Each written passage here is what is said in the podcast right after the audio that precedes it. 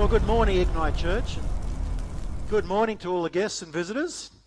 And thank you to Pastors Darren, Leanne and the team for the invitation to be here to share a journey of a scientist coming to Christ through the primary mechanism of science. It's rather interesting when a person comes to Christ and Uh, it's not done with the help of other Christians. It's, that's fascinating. And you'll love the journey. And I'm going to share with you part of that journey, only part of it in terms of the science. And I'm going to keep it very, very simple, by the way. I'm not going to get deep in science. I'm not going to throw big words at you, all the rest of it. I'm going to keep it very simple. I'm going to keep it on one topic only, even though there were many topics I researched as I travelled the world. Only one topic I'll bring to your attention today. And if we've got that up on the screen, there we go, from evolutionist to creationist. It's a personal journey. Um, yes, you can see the qualifications there. I have all those qualifications. And don't call me Doctor Ron, please.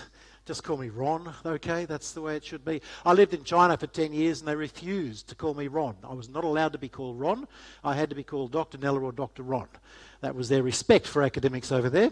But it was interesting, but I don't, rather not have that term because I, I've actually been on airlines twice. And the, and the hostesses have come running to me. You're a doctor, aren't you? Come, help. There's a patient needs your help straight away. I'm going, no, I'm an earth scientist. I'm sorry, I can't do that.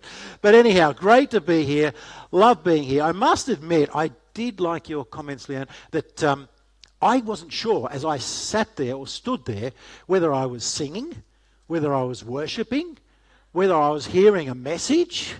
And particularly with a message that, you know, I, God is coming after me. That is very, very relevant in my journey that I'll share with you today, that God was running after me my entire life. Trouble was, I was running away. And uh, so it's incredible when you come to a, a spirit-filled church and the power of the worship, you almost want to go, why stop? Why not just keep going on? But anyhow, thank you for the invitation to be here again. And uh, let's... Uh, start this off. So we'll see if we can, if this is going to work. We've decided to see if we can use triggers now up the front. Let me see if it's working. It's not going to work. Is the thing in? Is the trigger in? That wasn't me that did that. It was me. Oh, you just got to wait half an hour. Okay, that's that's good. Well, as you can see there, I'm a scientist. That's a picture of me, not in the past. It's a picture of me in the future, because I get very upset with my hairdresser because each time I go, the amount of grey that's there gets increased and it's starting to curl and all the rest of it. But I was not a scientist who played in laboratories and did all those experiments. I was a scientist who was actually engaged in the field. And we'll try that again. Here we go.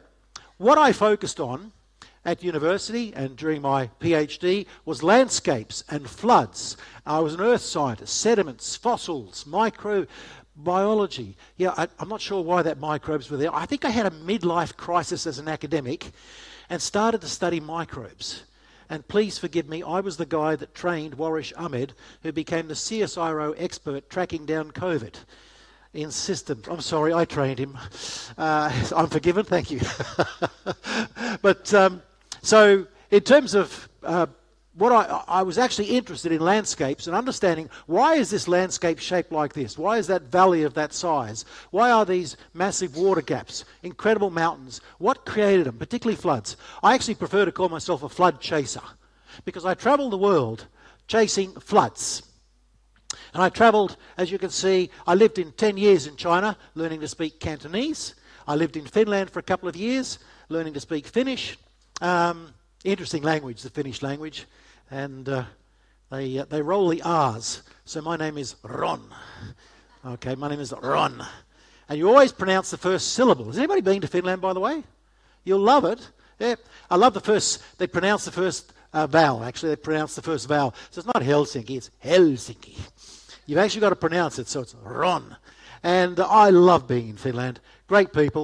I love the men. They don't speak to you. They do. They don't speak to anybody. They're just quiet. And I was quiet at that stage as well. I went to Libya, worked for Gaddafi for a while. Oh, look at the looks I'm getting now. Pastor Darren, you are in big trouble now, I tell you. Anyhow, I did not work in any of those endeavours. I was actually engaged in looking at water supply um, and uh, catchment management and those sorts of things. I actually work for one of Gaddafi's sons. And it's not the country you thought it was, by the way. Yes, it's Muslim. Yes, it's got its problems. But they actually had Jewish synagogues and Christian churches in Tripoli. That was prior to the actual uh, um, civil war they had, basically. They actually had them, and the Jews were allowed to live there. I sat in a sauna with a bunch of Libyans one night discussing the Jewish situation, and they pronounced that the Jews had the right of that land. Isn't that interesting, given all the problems we see today? And that all fell apart, of course, after the civil war that went on there. So did I enjoy the Libyans? Yes, because they allowed me to travel in a car at any speed I wanted. There are no road rules in Libya. If you can imagine Brisbane and that freeway that runs past it and all the big buildings, I got up to one hundred sixty on that in Tripoli with my friend from University of Queensland going, no, no, we're going to die. And I thought, this is incredible. It's like playing those games, you know? It really is. Anyhow, my wife's not here, so I can tell you these stories. Otherwise, I'm in big trouble. I worked in Peru, loved it in Peru. Um, Peru went. Has anybody been to Peru, been to the Amazon? You haven't? You, did you swim in the Amazon? You kept your fingers out? You did? You went to the Amazon? I went swimming. Yeah, you went swimming too. You can. The piranha actually don't really care about you. You're too tough. You're tasteless. It's the wrong way around. That's Jacques Cousteau trying to raise money for himself. So he drove cattle into a billabong where the piranha was starving. They wouldn't even touch the cattle in. So he had to cut the cattle in order to get the piranha to even attack the cattle. Now, don't do that in Africa. The piranha there do like you, and they will eat you. So the piranha did not eat me in the Amazon. I ate them with a Peruvian sauce. Oh, they are beautiful. Uh, beautiful to eat a piranha. So I ate a lot of different things as I ran around the world. I can tell you now, I enjoyed it. There are parts of animals I ate and didn't realise I was eating and wished I never had. But, uh, no, nah, it was all good fun. It's when you get offered a soup of fish brains. That's really an interesting soup. Or toast with fish eyes covering it all like that. Just fish eyes extracted. Interesting foods. But anyhow, I uh, worked in the Pacific Islands, worked in South Africa. Loved working in South Africa. Saw all the big animals as well. And uh, just to end that little journey around the world that I undertook for much of my life, I, there was one incident in South Africa I always remember. It's when a rogue elephant decided to rush at the vehicle that we were in, driving around, looking at floods and looking at landscapes. Rogue elephant decided to come at us. And I panicked, and I said to the driver, in an open four-wheel drive, no, no roof on it, just an open one, which is what you do. You drive around like that, sitting next to lions, but they can't detect you. They detect the vehicle, not you. So you can sit next to a lion, just don't use a flash camera like I did, because the lion goes, what? There is someone there. What happened? He said, no, we sit still with this elephant charging us. And I started to panic. No, we've really got to move. He said, no, we sit still. And just as the elephant approached, he put his foot on the clutch and then he accelerated and he revved the car with different tones. He went, and the elephant realised that we were not running, we were going to fight. So it swung straight past me, just like that. And he said, see, it's not a problem. We can continue our journey. I says, no, we can't. We have to go back to the hotel. I have to get changed.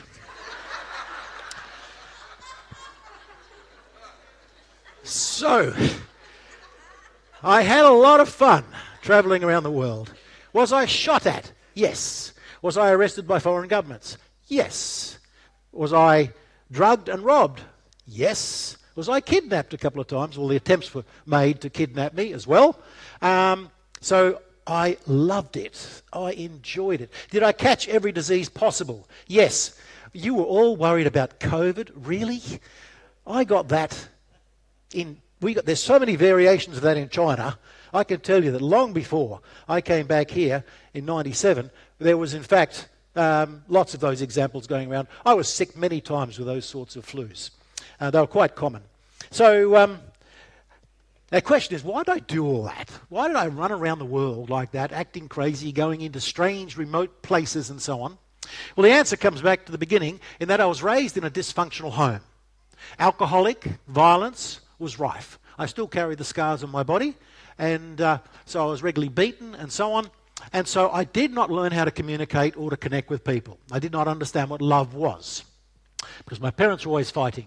Uh, by the way, when he turned seventy, my father asked for forgiveness for what he had done and didn't realise that that's not the way you raise children. Um, but my brothers and sisters went through the same thing. Um, we had various members of our family, extended family in jail, still in jail, all the rest of it. So uh, so what happened was I, I thought education would be good, went to high school. I became then the victim of another form of abuse. And you hear about that in Christian churches, but guess what? It was actually in those days more rife in public schools than it was in Christian churches. But the governments won't admit that because the compensatory payouts would be massive. But the secular schools were as bad, if not worse, in the sort of abuse that you receive. So I was abused for a number of years there. So by the time I finished high school, I did not know how to connect with a person, how to communicate, or so on. I didn't even qualify for university up front, but I still decided it was my only chance to escape all of this horror that I lived in. So I went to the local university, lined up in every queue, and every guy went, "No, your name's not on the list, sorry." And I, well, I'll just go and join another queue. My name is bound to be on the list somewhere. And eventually they called security and all the rest, you know, because this strange student wandering around campus. And an old chap came up and I told my story. I told him the whole story. And I cried. He rang me that night and said he was chaplain of the university. And under Act so-and-so, I could go to the university, but I had to pay, unlike every other student. And so I went and explained that to the steelworks down in Wollongong at the time, and uh, they gave me a job, and they actually felt very sorry for me, so they gave me a double shift every day except Sundays. I earned a lot of money, but it paid then for me to go to university and so on. Did I pass the first few courses? Of course not. You know, you got to learn not to go out with those eighteen-year-olds and drink alcohol all the time. So I went out with the seniors, you know, the ones that are your peers, the twenty-one-year-old, you know. They're your peers. And I worked with them, and I quickly rose the ranks, um, very quickly. Went on, did an honours thesis, uh, put a lot of effort into that. In fact, that was published in an international journal. And then went on, wanted to do a master's. They said, no, you're going on to do a PhD straight away. And I was sent off to the University of New England then to do a PhD in the various topics that I have spoken about. So why did I leave the country? Because honestly, I didn't want to be here. In that period of time in history, nobody cared. The social services didn't really worry about you. The police would come around occasionally to the violence, but do take no action. And the schools, of course, turned a blind eye to the abuse in those days. And so what did I want to do? I wanted to leave my family. I wanted to leave the community. I wanted to leave this country. And I was prepared to go anywhere. And I did. And that, what, what was the reason there? It's the reason that most people out there are looking. They're trying to identify who they are, what their purpose is, why are they here? That was what I was doing. And I think that's very important to us as Christians to understand that the people out there who are not Christians are asking those same questions. They're asking, who am I? What is my role? What is my purpose? And when they don't get an answer, what do they do? They start going down various tracks that they shouldn't go down, that you know about. And so we need to help them to identify who they are, and that's always in God's image. So I took off around the world. I did, by the way, before I get into a little bit of science, I did actually go to churches as I travelled around the world. Isn't that interesting? I went to churches. Did I go there because I believed in Christ? No. Did I go there because I wanted to be a Christian? No. But if my boss in a university or a research centre was a Christian, I went there to impress them. See, when you have a struggle in life and you're looking to get to the top, you will use whatever technique you can find. And so I then decided to go along to churches at times and so on. And this is for the pastors. Be careful of a person who volunteers at everything. What they're trying to do is not hear the message. I volunteered in everything I could do to get out of the service. I'd be in the kitchen, I'd be in the resources, I'd be somewhere else. Or I'd even go on the slide projectors down the back. Why? Because I could then just not pay any attention. I could be pretending to be on the computer. Isn't that terrible? But guess what? The seed was planted. Every now and then you're going to hear a message. But I remember in the Cook Islands, I went there, I went to the, a ministerial meeting, and there's all these ministers from departments, and I sat down with them as a top international consultant by then, and I thought, let's get to work. And they said, yes, we will, after we pray. And I went, what do you mean we pray? This is a government department. And they said, no, we all pray. And I said, oh, are you praying? Oh, yes, because I'm pastor of this church as well as the government minister of. oh yes, and I'm pastor of this church, or I'm an elder in this church. Oh, okay, so I just, okay, let's pray. Yep. So I did all that. I thought I then, to impress the Cook Island government, I better go along to their beautiful church, one of their big white churches. I thought, I'll go along there. And I went into there, and I, the music was beautiful. It was. But I was really agitated. And lo and behold, did not a massive Cook Islander, must have been a rugby player, reached over from behind me, grabbed my shoulders, started to massage me, and he said, hey, bro, chill, chill, bro, just chill, okay? He could see I was agitated in a church. And I turned to, to deck him, and of course, yeah, okay. I won't do that. So the seed was planted in many locations around the world. So that's my journey as to why, uh, part of the reason I'm here today, the foundation of all of that. But then, what did I teach? I taught that the things I was learning about sediments and uh, uh, fossils and those sorts of things all pointed to evolution. Why? Because that's what I was taught. Did I believe it through science? No. But I believed it because I was taught that by academics, by professors. And I say, yes, some of it might point to the Bible, but I gave that a very narrow arrow compared to a very thick arrow going to the uh, arrow going to the evolutionary. So as I travelled the world, I was basically preaching evolution, even though I was not an expert in that, and so on. Why? Because we were taught that. But one of the fascinating things is that when I was younger at university, uh, my honours and my PhD professors all said the same thing. You need, you need to understand what science is. Not what the media presented, but what is really science. And this is a very simple explanation put up here. It's much more complicated than this, but I want you to look at this in, in, in two parts. There's the left-hand part, which has got experimental science. That's what the media presents science is. It's experimental, it's factual, it's the truth. Now that is essentially elements such as chemistry or physics, where if I give you a chemical experiment, and if I walked up to one of you and said, look, I'm going to give you this laboratory procedure, these chemicals, this glassware, this procedure, this timing and so on, you're to follow that exactly as I have done it, will you get the same answer? Yes, you will. That's called experimental science. But how much of science is actually experimental? When it comes to biology, geomorphology, earth science, hydrology, astrophysics, all of those topics, it is largely not experimental. It is what's called the historical or forensic, I call it interpretational science. Because I cannot run an experiment. I can't say, look, I missed out on that big flood that hit Brisbane in nineteen seventy-four. Can you, council, go back and open up the floodgates again and flood the city again so I can have all my instruments ready and measure it? You can't do that. You can't say, look, uh, a, a black hole. Let's create a couple of black holes, duplicate them, replicate them, do some experiments on them. We can't do that. In other words, what we do there with that interpretational, as a geologist or an earth scientist, you might see something over there, a rock. You might see a rock there. Were you there when they were created? No, you were not. And so how do you link those two rocks together? You can measure a lot of things. But in the end, you know what's going to link them together or not link them together? You. You are going to make an interpretation. That's what you're going to do. You have to make an interpretation. And I, this is such an important message. I do it every time. So my poor old friends from C M I, uh, Creation Ministries, who hear this often, are just going to turn off right now. But this is where I look, I give an example of this. Now, because I'm an academic, I'm going to put you now into an experiment with me. I'm going to ask for a response from you. Here's what I'm going to do. I'm going to give you half a million dollars to go to South Africa to find some dinosaur bones. Sounds exciting, doesn't it? Yep, you're all going? Excellent. So you're going to go over there and you're going to find two bones, one there and one there. The shape, size, dimension, colour, whatever you measure of that bone is very, very similar to the shape, size, dimension of that bone. They're both dinosaur bones, very similar in characteristics.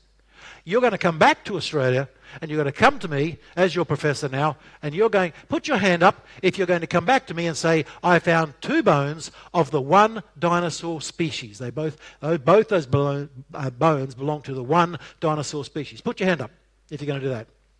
One, two, Three, four, a few of you. Excellent. Love your answer. Fantastic. There's about four or five of you. Let's form a team together. I'll get some more research monies for you. I'm sending you back over there to do some more research. We published some papers, by the way, on this. I'm looking forward to publishing papers with you. My name will be on as well. Remember that. As an academic, my name will be on that paper. And I'll also look for promotion in your case.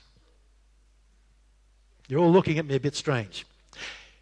How many of you, raise your hands, would come back and say, I'm sorry, Ron, those two bones are not the same species of dinosaurs? Put your hand up.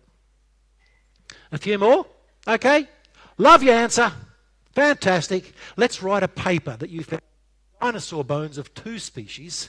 I'm going to get you some more research monies. We're going to go back to Africa. I want my name on the publications, and we're going to put a good team together, and I'll get you some promotion. Okay? Now, here's the question you weren't expecting me to ask. Put your hand up. If you have not yet, put your hand up. Come on, up high. Look around. Look around. How many people, right? Do you think that as an academic or a research student at a university, you're going to come back after spending half a million dollars in another country, you're going to tell me this is what you found out in the field, and you're going to stand before me, and you're going to go, I don't know.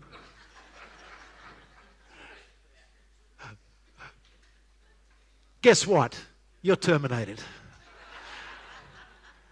We do not spend money doing those sorts of things. That's the way it works in university. It's the way it works in research centres. You will come up with an interpretation. Government's not giving you, or anyone else not giving you, half a million dollars to go and have a good time in South Africa and then come back and say you don't know, you just had a good time. Doesn't work like that. You will give an answer. There's the problem, and there's the message today. Very important for you on anything that comes in the media, on television, whether it's television or newspapers. When a scientist or the media say a scientist has discovered this, this is incredible, blah, blah, blah, this is the truth. I want you to ask the following question. Were they there when it was formed? Were they able to replicate or duplicate that in an experiment? If they have not been able to do that, then tell you what, that's an interpretation. That's all it is. It's not the truth. And that's where you've got to be very important with what you do. So I took this journey of exploring all of this. It took me thirty years because despite what some media people say about academics, we're not always that intelligent. We're not always going to vote a certain way. Uh, it took me thirty years to uncover what I was really seeing. So let's have a look. I'm going to talk about fossils, that one little element there, because I thought you might like fossils. Fossils, how are they formed? Now, I'm going to give you a simple explanation here and then an interpretation. Fossils are, are created, and I'm going to give you an example. The way I'm speaking this is both a geologic, secular, and Christian view. We don't disagree with each other, geologists all around the world or geomorphologists. We don't disagree. How do you create a fossil? It's all very simple. You take a A fish, and I've chosen a fish to be a fossil because over ninety percent of all fossils are marine. Okay, that's an important point to remember later. They're mainly marine. There's a happy little fish swimming in the ocean, nice and clean. You know, the salinity's right, the temperature's right, and so on. But there's one word I'm going to use that's scientific. The big word, it's called sediment. It's a big word, sediment. It means dirt on the move. So when you lose dirt out of your garden or the agricultural fields lose dirt and it gets washed away, we call it sediment. That's a key to fossil creation. So that fish is happy at the moment. I want you to notice also the emotions of the fish. Okay, happy fish. Okay, panicking fish. Why? Because what's appeared? Sediment. It's going to change the viscosity, the turbidity, maybe the temperature, all sorts of things. It's getting a panic look about it. It doesn't like that sediment. And you hear that in the media all the time. Because what it does, let's get back. Oh, we've gone too far there. Back, back. Yeah, there we go. What it does, it actually buries the fish. Poor fish, dead. And under a lot of sediment, we move on, becomes a fossil. Now, you saw it was unhappy as a dead fish, but now it's happy as a fossil. Because now, somebody's going to come along and interpret it. They might go, is it a fish? Maybe it's not a fish. Looks like one, but maybe it's the first fish that clawed out onto the land. There are papers written like that. I've been to conferences where that has been said. All very interesting. But the most important thing is it knows it's getting a new name. It's going to get a new name. Now, suppose in all of your expansion work here on this particular block, you've done great work, you've dug down into the ground and so on, and that fish, if you want to call it a fish, was found under this church, Ignite Church. Guess what? You can name it. And I think it would be very good if we named it Dar Darinakara Braniaduas.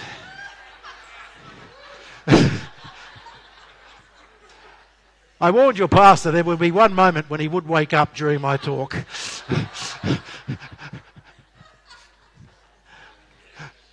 You give him that name. Why not? I think it's quite a good name, don't you? Darinakara? Yeah, I like that. Yeah. So anyhow, what did we need for all of that? We needed rapid burial, and we need a lot of sediment. Lots of sediment we need, and it's got to be rapid. Because if a fish is not buried under a lot of sediment and buried, buried rapidly, what does it do? It floats. It bloats and floats. We hear that all across Australia all the time. So nobody argues about that. Where they argue is how much sediment and where did it come from. Now, again, let's look at what we interpret and what we actually know. What have we measured and replicated, but what do we interpret? So if we now look at here, you see that image there, a construction site. What's your immediate interpretation of the amount of sediment? Would you say there's a lot of sediment coming down there? Yeah, you would.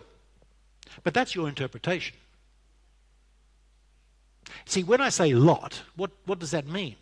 Does that mean the total volume? Does that mean where it's all going to go and pile up? You look at that and you go, wow, that's terrible. But is all that going to go to one spot and bury a fish quite deeply? No, it's going to be dispersed. That's what's going to happen. So for a moment, and it may only be a brief moment during the intensity of the storm, you're going to see a flush of sediment, but will it go to one location? It won't. Here we are in Takatuma Lagoon when I was working in the Cook Islands. Why was I there? Because the Cook Island, New Zealand government wanted to pay somebody to go over there and have a good time swimming in the coral. And by now I'd risen to professorial ranks around the world. I thought, I'll take that contract. Go over there, sit down on the atolls, have a drink, look at the beautiful scenes. The question was, is that a lot of sediment that's going to destroy the uh, coral, which is up there, doesn't show there too well, but it, you see little dots under the water. That's the coral. Coral is the Rarotonga's, you know, it's sort of a Um, tourist attraction. If you destroy that, you've taken away much of the value of the Cook Islands there. So is that sediment washed down from the construction site going to kill that coral? Because what do we hear about it in, in Queensland? What do we hear about it up in the Barrier Reef? We hear that it's going down there and killing the coral, right? What's your impression of that? Oh, you're getting wary now, aren't you? You're all getting wary. It looks bad. It looks bad. But that's actually the colour based on the very fine particle size. It's a clay. So what happens? It goes out, covers the coral. The next tide washes it off the coral because it's so thin, such a thin layer going out there. The image looks bad, but the actual data indicate the opposite. In other words, it gets washed off. Now, a scientist said that in Northern Queensland University. A professor, very similar background to me, geomorphology, earth science, he said the sediment is not destroying the Great Barrier Reef. What did the university do to him? Sacked him. He took it to court. The court said he had to be reappointed back to the university. So what did the university do again? Sacked him again. Why?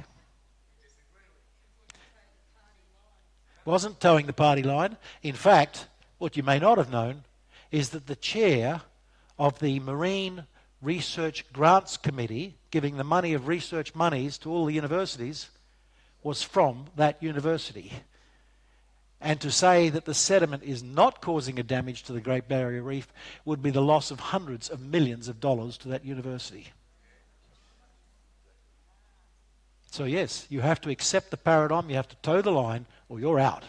Fortunately, New Zealand government didn't sack me for making the same statement in Takatuma Lagoon. And therein, again, I'm looking here at interpretations. Okay, so let's now look. I'm going to now draw data together from all around the world and just show you how much sediment does go out there. And you've got to ask the question, is this enough to create a fossil? So first of all, let's look at the oceans. Don't even try to understand that image. It's a highly complex image. Look for the red spots. The red spots indicate that all of our monitoring of the ocean floor all around the world has highlighted that the best, deepest sedimentation we're going to get anywhere in the world in the ocean, not near shore, in the ocean, is fifty millimetres in a thousand years. fifty? Ooh, that's exciting. fifty millimetres in a thousand years. I can't fossilise a cockroach with that. It cannot be done. And yet there it is, all around the world. So how do we explain over ninety percent of all the fossils are marine? Yeah, I heard a few correct answers, but we'll come back to that. I started to raise this question early on, and my friends who were travelling with me, equally dysfunctional, they're called biologists. They're like us earth scientists. They can't replicate, duplicate, they were not there. So like an earth scientist, their imagination is incredible. Biologists have incredible imaginations, and I can say that openly and fully here because my wife is a biologist and she's not here. So I don't have to walk back home. I can actually drive back home today. They said, no, come closer to shore, Ron. You'll see the sediment is deeper, creating fossils. So let's move on. There we go. Uh, again, don't try to worry about interpreting that. Let me explain, that's up in uh, Rockhampton there on the left-hand side, going out to the deep oceans, the Capricornia Channel out there. What you're seeing there is a satellite image, but it's false colour. It's all false. Okay?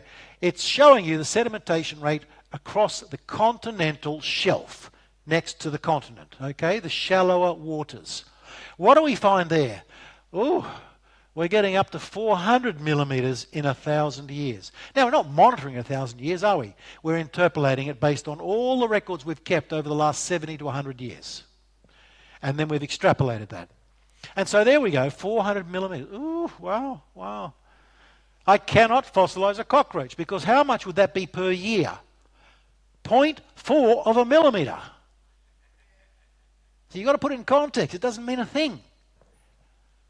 Even, fascinatingly, you'll see up in the centre top righty the ancient Fitzroy River channel. When we did have an ice age, the Fitzroy River ran out across the continental shelf. Just as the Mary River ran out north of Harvey Bay, the channel is still there underwater.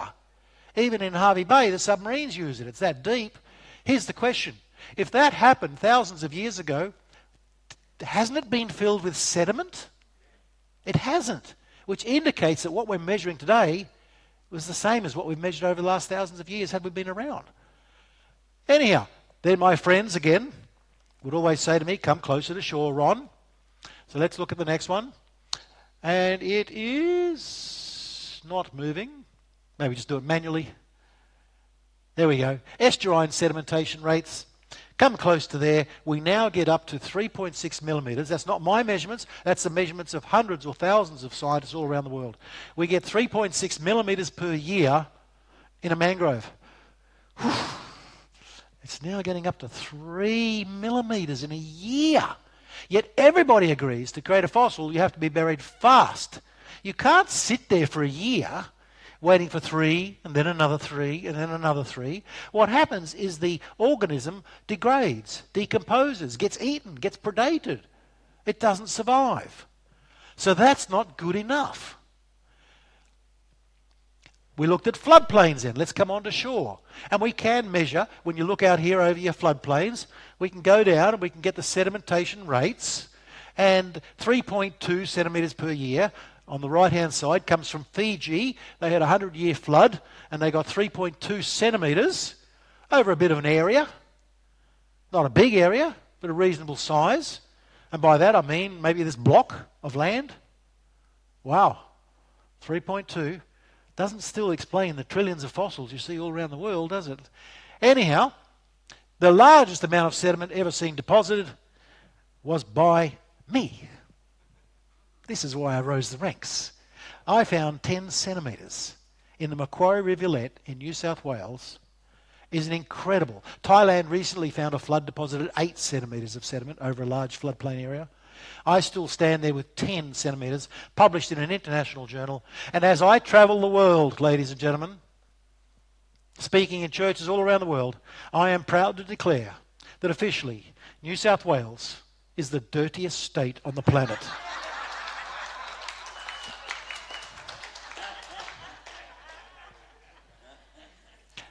You're wondering how we get dates, you know, nineteen hundred, seventeen. I gave up, by the way. I did use carbon fourteen, thermoluminescence, potassium argon. I used all of them and walked away because the assumptions on them are absolutely false. I did that before I became a Christian. It is the weakest technology you could ever imagine, and yet they will not question it. It's real. It's truthful. No, it's not. So what techniques did I start to use in floodplains? You're going to be surprised by this. I used Coca-Cola bottles. Because Coca-Cola bottles kept changing their dimensions on a certain yearly rate. So you dig down, oh yeah, that Coca-Cola bottle was manufactured in this year. Gives us an approximation.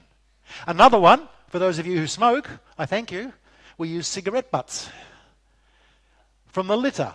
It gets washed in into there. Now, modern cigarette butts are degradable. They biodegrade. But the old ones did not. And we know when that conversion occurred in Australia from a non-degradable to a degradable butt. And so I dig down, no butts, no butts, no butts, no butts, no butts. Oh, but, there we go, that's the date. That's the date when we got rid of no butts, no, biodeg no biodegradable butts into biodegradable butts. So we use those sort of human technologies or tech, uh, artifacts, if you want to call them that. So, but again, my friends, really we're getting frustrated with me now as we're travelling the world. Ron, Ron, what about catastrophic events, Ron? What about them big things like tsunamis? Well, guess what we found in a tsunami, the biggest tsunami ever recorded in history? Woohoo! ten centimetres. ten centimetres. You're going to go, that can't be right, because your perception is of a massive destructive event. But that's it. After the Red Cross went in, in went the earth scientists to measure how much sediment. We got ten out of it. How come? Because a tidal wave, as it comes to shore, prior to reaching shore, is not a wave. It's an energy wave. Why do you think the boats go out to sea? Because there is no wave. It's the transfer of energy that only takes the shape of a wave when the actual wavelength or transfer of energy as it comes to shore reaches shallower shorelines, slows down, and, and the energy then gets whatever it is in physics terms, changed, it actually starts to form a wave. Only at that point, as it nears shore, does it create a wave, and only at that point can it begin to move sediment. And so what you see there, down the bottom next to that boat, that you might be able to see them, there are humans there down there, that dark brown is grass with a thin layer of sediment on it, which will be washed off in the next rainstorm. That's it, from the biggest tsunami ever recorded in history by humans. Doesn't work. ten centimetres is still not enough. So, by the way, I did see a tsunami in the Cook Islands. It was fascinating. New Zealand consulate called me up and said, Ron, Ron, there's a tsunami coming. We're all rushing down to the ocean to have a look at it. I thought, you people are crazy. uh, I went down, we all stood there, and in it came. It was about this big. Came through the harbour, boom. And then it hit me. The Cook Islands does not have a gradual slope that allows the build-up of a wave. The Cook Islands is deep, goes straight up in an atoll, and then the land. So as the energy wave comes on, it does not build into a wave, it simply dissipates the moment it hits the atoll, and you, all you get is a little ripple coming in, about that big. So I'm, I'm proud I've seen a tidal wave. It's an official tidal wave. So, to bring you up to speed with some other stuff going on around the world, the Canadian government threw some pigs into the ocean in cages. They did kill them, by the way, beforehand. And uh, came back decades later, and they were trying to find out how fos fossils were created. What's missing? Sediment. There's no sediment because there's no sediment in the marine floors. Sorry, the bones had all degraded. They were not turned, turning into fossils.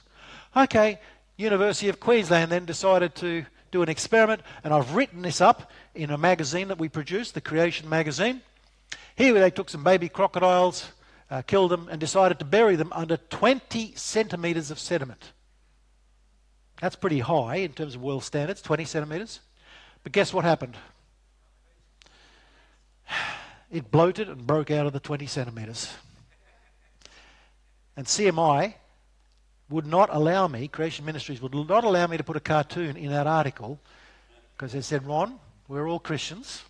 I wanted to put a picture or a diagram of the PhD student, because they actually said they had to put weights on it to keep it down. And I wanted a picture then of the PhD student standing on the crocodile going, I want you to be a fossil.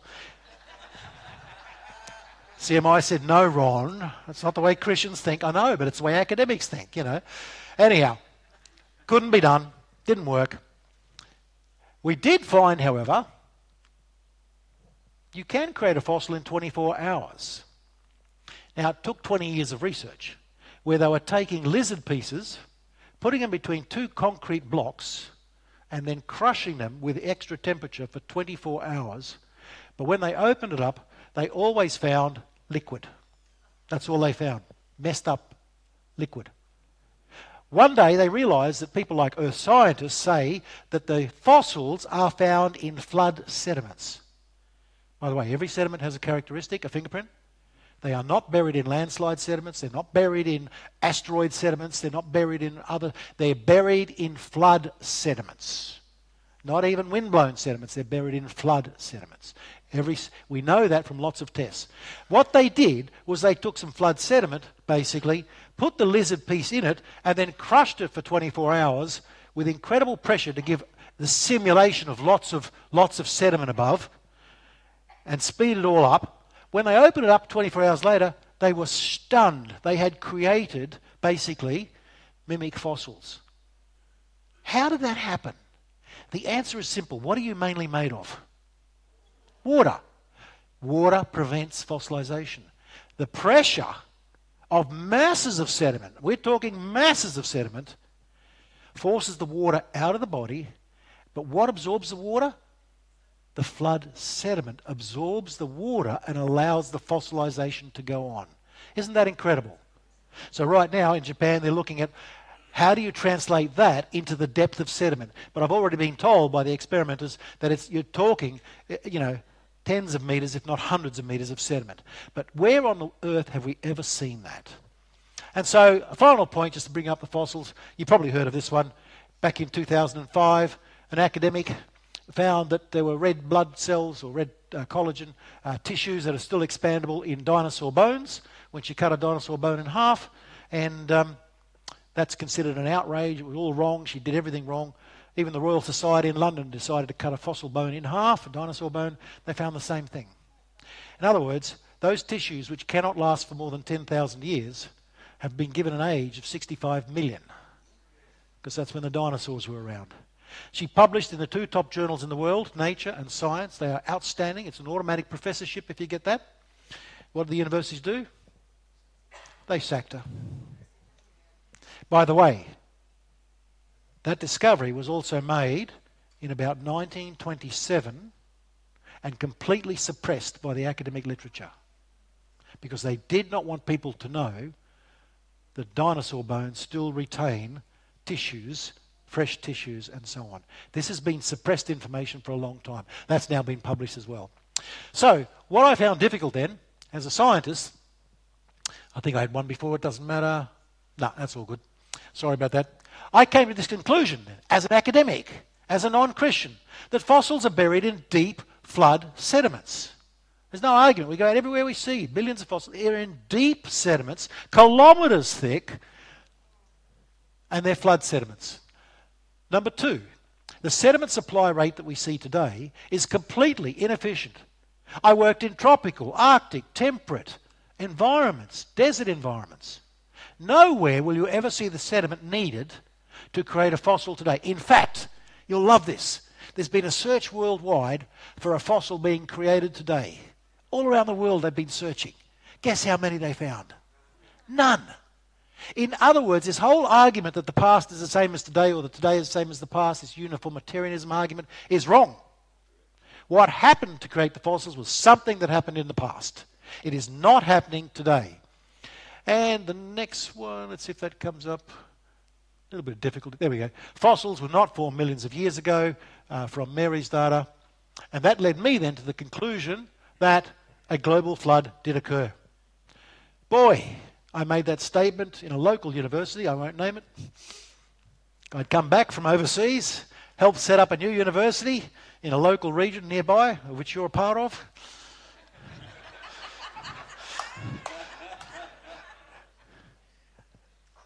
I was a professor there, as I was a professor in Finland still, still a professor in China and everywhere else.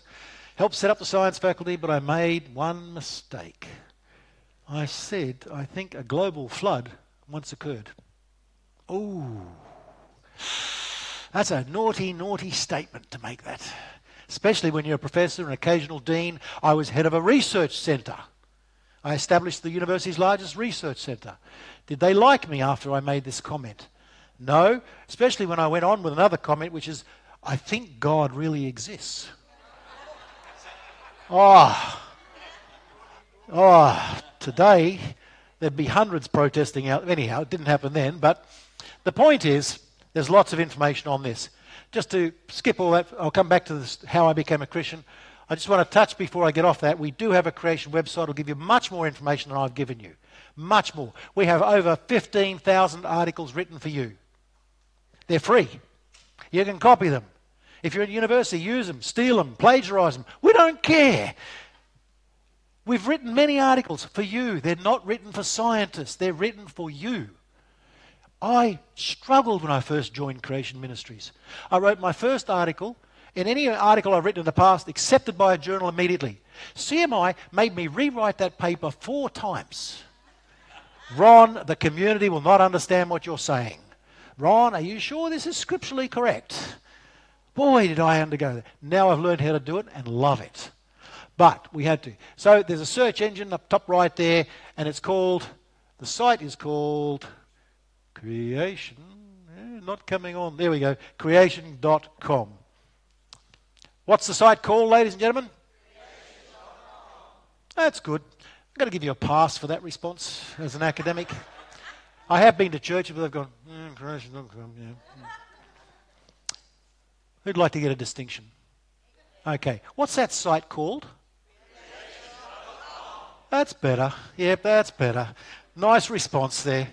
On that, help yourself to all of that. But that's over forty years of research data translated into common language for you people.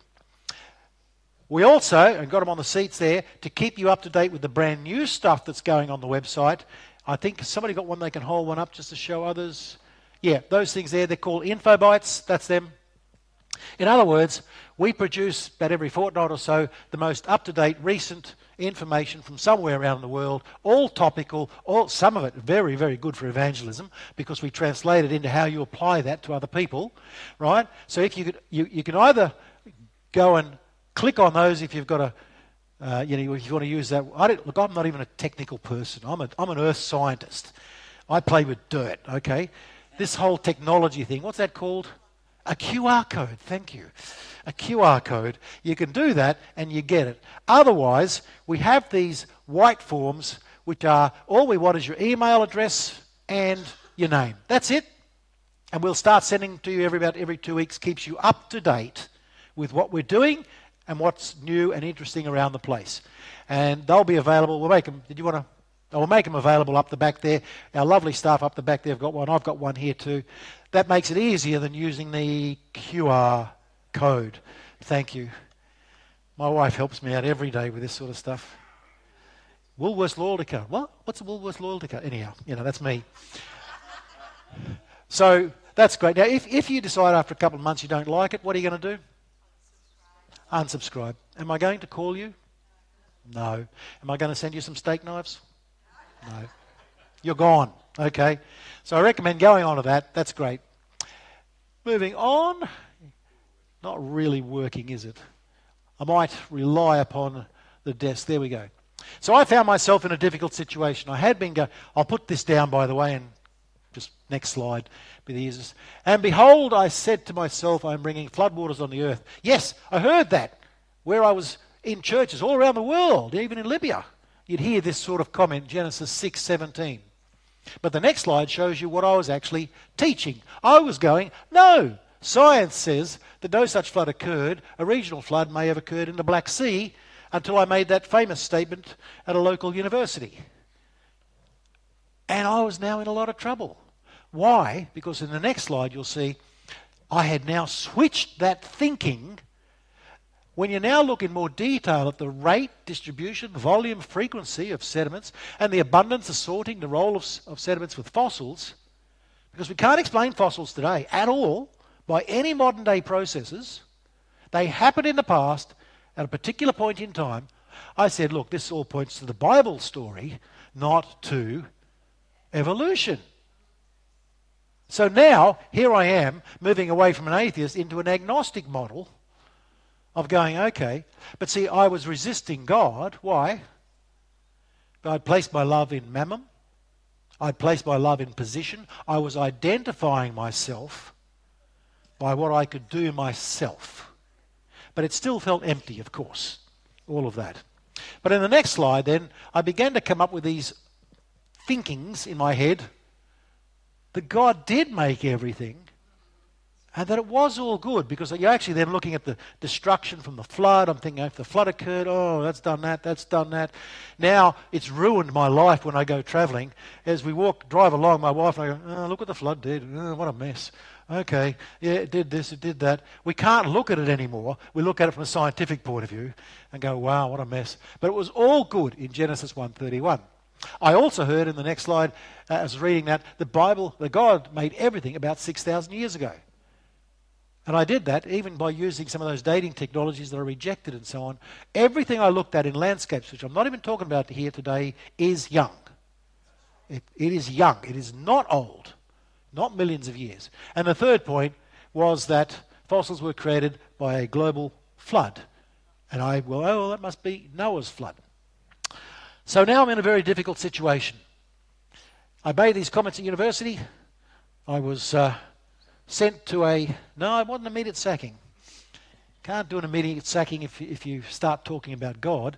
They can send you, as a professor and a dean, to a tin shed on the edge of campus. By yourself. They'll give you a little kitchen, little your own bathroom and all that, but you don't get your air-conditioned room in the big buildings. And it suggested it might be time to leave. You see, a scientist, a professor who's a scientist, or a scientist who's a professor, they don't really want one who's a Christian. Let's be blunt about that. In some areas, you'll get a professor who can be a Christian, say in business or things like that. But in science, it's looked upon with, with you know, disdain. Um, so, I had to go through all this period and all that sort of thing. I was also then challenged by other scientists. And it's interesting how I was brought to Christ by an atheist. All right? And this is a challenge to all of us who are Christians. How can an atheist bring an agnostic to Christ? God works in wonderful ways. What happened was this lady decided to challenge me. And I didn't know what to do. So I gave the classic academic answer to her, go and read the book, which means the Bible. If you've been to university and an academic said to you, go and read the book, it's because they don't know the answer. So they tell you to go and read the book. So she went away, and guess what she did? As an atheist, she read, and she came back with these difficult questions. Why did God kill so many people? I said, what are you reading? She said, well, I started at the beginning. I've read Genesis, Exodus. I've read, oh, no, I don't think you meant to read those first. Now, she thought I was a Christian because I said, I think God exists. She made the equivalence in that you're a Christian. I said, you've got to read those things called the Gospels, I think they're called. She walked away from me going, you Christians are crazy. You read from the back to the front. You know, anyhow, you Christians are mad. So anyhow, she did that, and she was very annoying. She came up to me one day and said, take me to your church. I want to prove to you God does not exist. Now, she was concerned. No tutor was a Christian, no, no lecturer, no senior lecturer. Here's a professor who's also the, the director of a research centre. All the rest of it she thought was a Christian. And she thought, I've got to help this guy. He's got to get back to being an atheist. And she said, "Right, take me to your church." Well, so I, no, I, I didn't say anything. So every time she walked this way, I walked that way. Tried, to, but we couldn't get away because we worked in the same institution. She got a, got me fed up one day, and she was fed up with me and all the rest. She said, "You're not going to prove it, are you?" So, "Oh, fine, fine, I'll pick you up. We'll go to a church." So I went around and picked her up one Sunday, went up to a church in the top of Budrum, and I refused to get out of the car. And she said, "What, we're not going to the church?" I said, "No." She says, "Why? You just don't want to prove that God doesn't exist, do you?" And we're arguing like this in a car. And I said, "No, I just don't want to go to this church." And she says, "Why not?" I said, "Because look at everybody. They're on these old age things. They're doing this." I said, "If I go into that church, I'm in, I'm in the youth group." I did. This is, this is two academics arguing. And so she says, "Well, that's it then." I said, "No, no, there's a big church down the road. It's called Calvary. Go down there." And it starts half an hour later anyway, nine thirty. So off we drove down there. We walked in and we had an academic argument in the middle of the church. As everyone sort of watched us and sort of, you know, looked at us, we walked into the church and said, "You said you were taking me to a church." I said, "It is a church. Sit down." She goes, "Well, where's the stained glass windows?" I said, "I don't know." "Sit down. What's with the band on stage? Where's the organ?" I said, "I don't know." "Sit down. Where's the wooden pews? What do you got all these luxury seats for?" I said, "I don't know. Just sit down with you." We were yelling at each other in the middle of Calvary.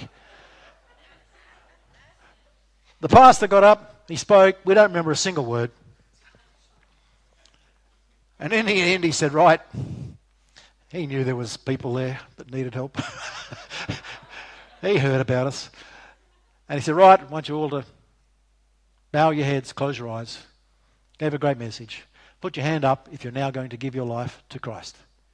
Guess what she did? She put her hand up. An atheist who came to prove God does not exist put a hand up in church. But she cheated. She opened one eye to see if I approved, because she thought I was a Christian, to see if I approved that she'd become a Christian. And guess what she saw? My hand was up. And she thought, "Oh, you Christians are crazy. You're already a Christian." And she didn't know that I was not. Here's your take-home message. If an atheist can take an agnostic into church and become Christian, come on, guys. We need to be out there. We need to be serving Him and bringing glory in His name only. That's what we need to be doing. All of us. All of us using this. And so, did she annoy me anymore? No. Year and a half later, I married her.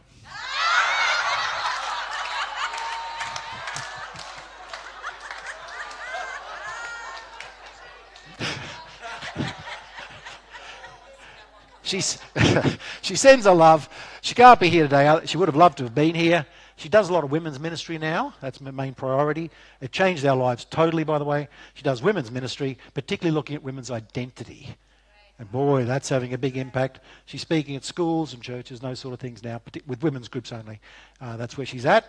I joined C M I after many years of... Um, I had to be changed. I had to be stripped of my love of money. So the moment I gave my life to Christ... Uh, yeah, I was terminated from the university. I was then also terminated from every contract I had around the world in consulting.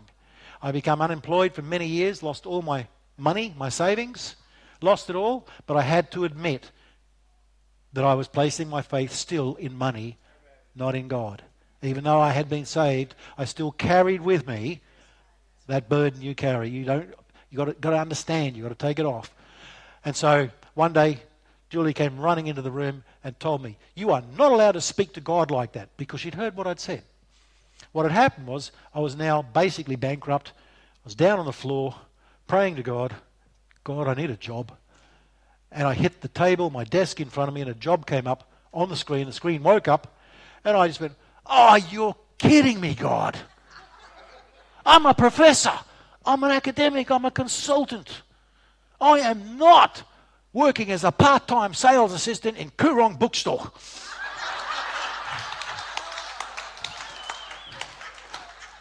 And some of you, many of you have seen me there. Julie came in and said, you cannot speak to God like that. And I said, I'm not even going to submit a resume. I'm going to submit a letter of intent. See how they take it. Well, I got the job the next day. So anyhow, immediately appointed to full-time, immediately then to I C, and then asked by Koorong to go down and be head of acquisitions and I T. I realised I was climbing the ladder again. So I quit uh, from full-time and uh, joined Creation Ministries. That was a journey in itself. Um, I had also to be changed. I still had to lose elements of my pride and my arrogance, because as a professor you have pride and arrogance. I lost them very quickly when it was diagnosed. I had a massive brain tumour that I would be dead within two weeks. Nothing can be done. I was rushed to Wesley. What happened is a miracle. It is actually classified as a miracle. I became, they had to, they had to cut the head in half, and then they, they couldn't drill holes. They had to cut it in half, peel my face off. So my request to have, the, I'd like one of the photos, because I want to know what it looked like as a fossil. They won't give it to me. My recovery was spectacular because the Lord had words to me. He was explaining to me a lot about how to serve, because I'd spent my life avoiding that. I was looking at myself, not others. I then, surprisingly, I then became the subject of a PhD study at the University of Queensland. They studied me. They studied me to find out how I recovered so well. Does that upset an academic? I can tell you it upsets an academic. I train people to do PhDs, not to do one on me. Anyhow, University of Queensland did a PhD on me to try and find out. And the professor gave me thirty seconds, tell us what happened. I said, the Lord came to me. She said, yeah, I've heard that before, but now I'm going to study you and find out the truth. Okay, yeah, again, that academic reasoning. So anyhow, to wrap it up then, I've given you some homework. If you can record these down, two pieces of scripture here, just note them. Second Corinthians ten five. Very similar, in fact, to what Pastor Darren was saying earlier. Cast down arguments and every high thing that exalts itself against the knowledge of God, bringing every thought into captivity to the obedience of Christ. Just note, you know, take a photo of it or whatever, Second Corinthians ten five. And here's a second scripture that I'm giving you as homework, and that is Colossians two eight. See to it that no one takes you captive through hollow and deceptive philosophy, which is so common today, which depends on human tradition and the basic principles of this world. Oh, how powerful is that? That wasn't just Paul expressing that in the first century. That is the message of the twenty-first century. Because, as Pastor Darren said, we have shifted away from science to explain how God did it to another type of science that God doesn't exist. And so, Colossians two eight, there's your two pieces of scripture. What I want you to do is to read them, find another person in this church or elsewhere. I want you to sit down, explore it. I want you to ask yourself, do you place the Bible here and science here? Or do you place the Bible here and science below it? Many of us will say we place the Bible here, but guess what? There will be occasions, certain events, certain pieces of news, where we might just slip for a moment into believing that the science is true, not the Bible. I want you just to explore that with somebody you trust. Really just explore that in that manner to see how that's going on. And then go over there, have a good look. We've got some great material. Our purpose is to link and feed. Why do we want to link with you and feed with you that? We want you to link with other people and feed them. That's what evangelism is about. We link and we feed.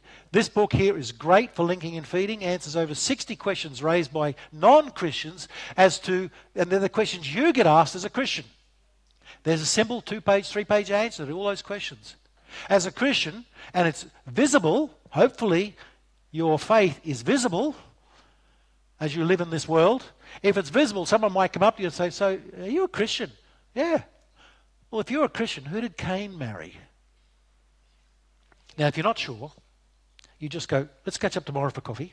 I've got to go home. You pull that book off the shelf, and there's a little chapter there, who did Cain marry? Any of those questions that society is asking, we keep surveying them and keep updating that book. Have a look at it. You'll love it. It is really absolutely wonderfully scripturally correct and all the rest of it. Number two, there's a little book there. Here it is. Here, actually, I should have had them up. There's the red book, just so you know what you're looking for. That's our number one book sale around the world, by the way. This one here is very good for university, uh, for particularly year eleven and twelve who are going into university, to prepare them before they go, because we lose seventy to eighty percent in university. This book is the first attempt. We're writing more of this sort of thing to help them. It's about the Creation Survival Guide. That's a great book. It's only four dollars. We make no money, by the way, on any of our books, as in the total, that is. Why? We want to link and feed. That's our goal. Then we have this one here. I love this. This is my favourite coffee table book. We have produced the magazine for over forty years, so we took the best articles over those forty years, re-digitised them, re-edited them, all up to date. Brilliant. This coming Christmas is a wonderful gift to give to people. We leave it on our coffee table book at home and so on. And That's, a, that's an incredible book. And lastly, the one that we really, I think, is the best of all our stuff is the magazine.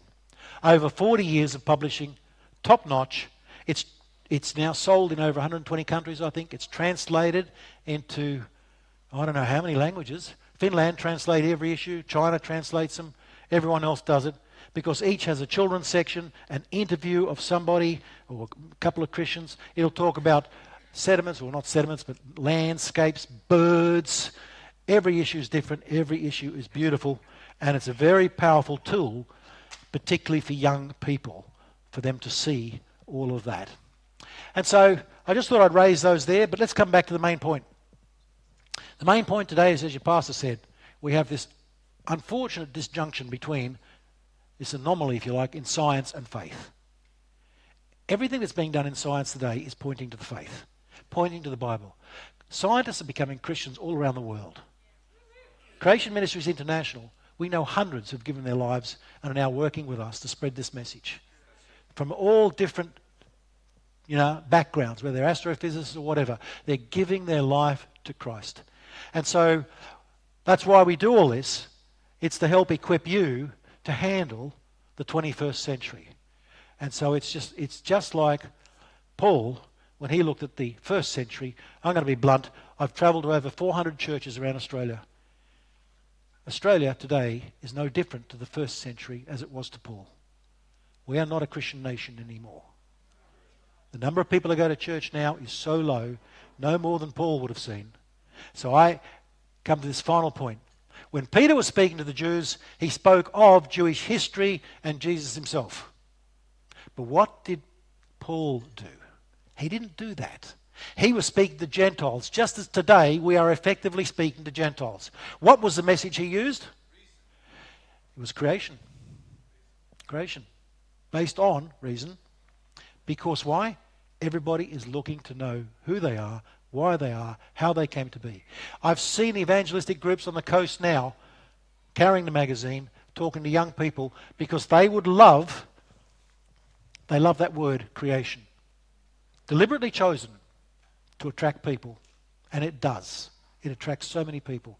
Creation is what really connects to people today. Look at Paul's message as he travelled across the Gentile nations. He kept coming back to creation, book of Genesis and so on. The foundation of faith.